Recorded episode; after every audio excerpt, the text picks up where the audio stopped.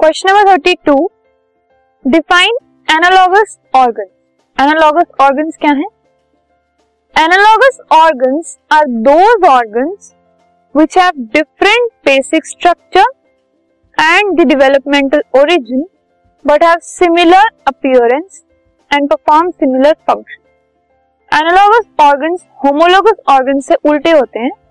Analogous organ वो हैं जिनका जो बेसिक स्ट्रक्चर और ओरिजिन है, वो अलग होता है, लेकिन जो फ़ंक्शन वो परफॉर्म करते हैं, वो सेम होते हैं।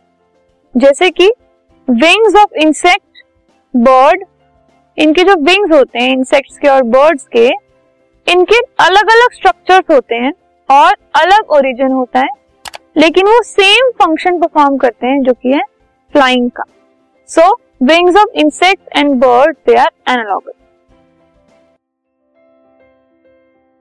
this podcast is brought you by Hubhopper Shiksha Abhiyan अगर आपको ये पॉडकास्ट पसंद आया तो प्लीज़ लाइक शेयर और सब्सक्राइब करें और वीडियो क्लासेस के लिए शिक्षा अभियान के यूट्यूब चैनल पर जाएँ।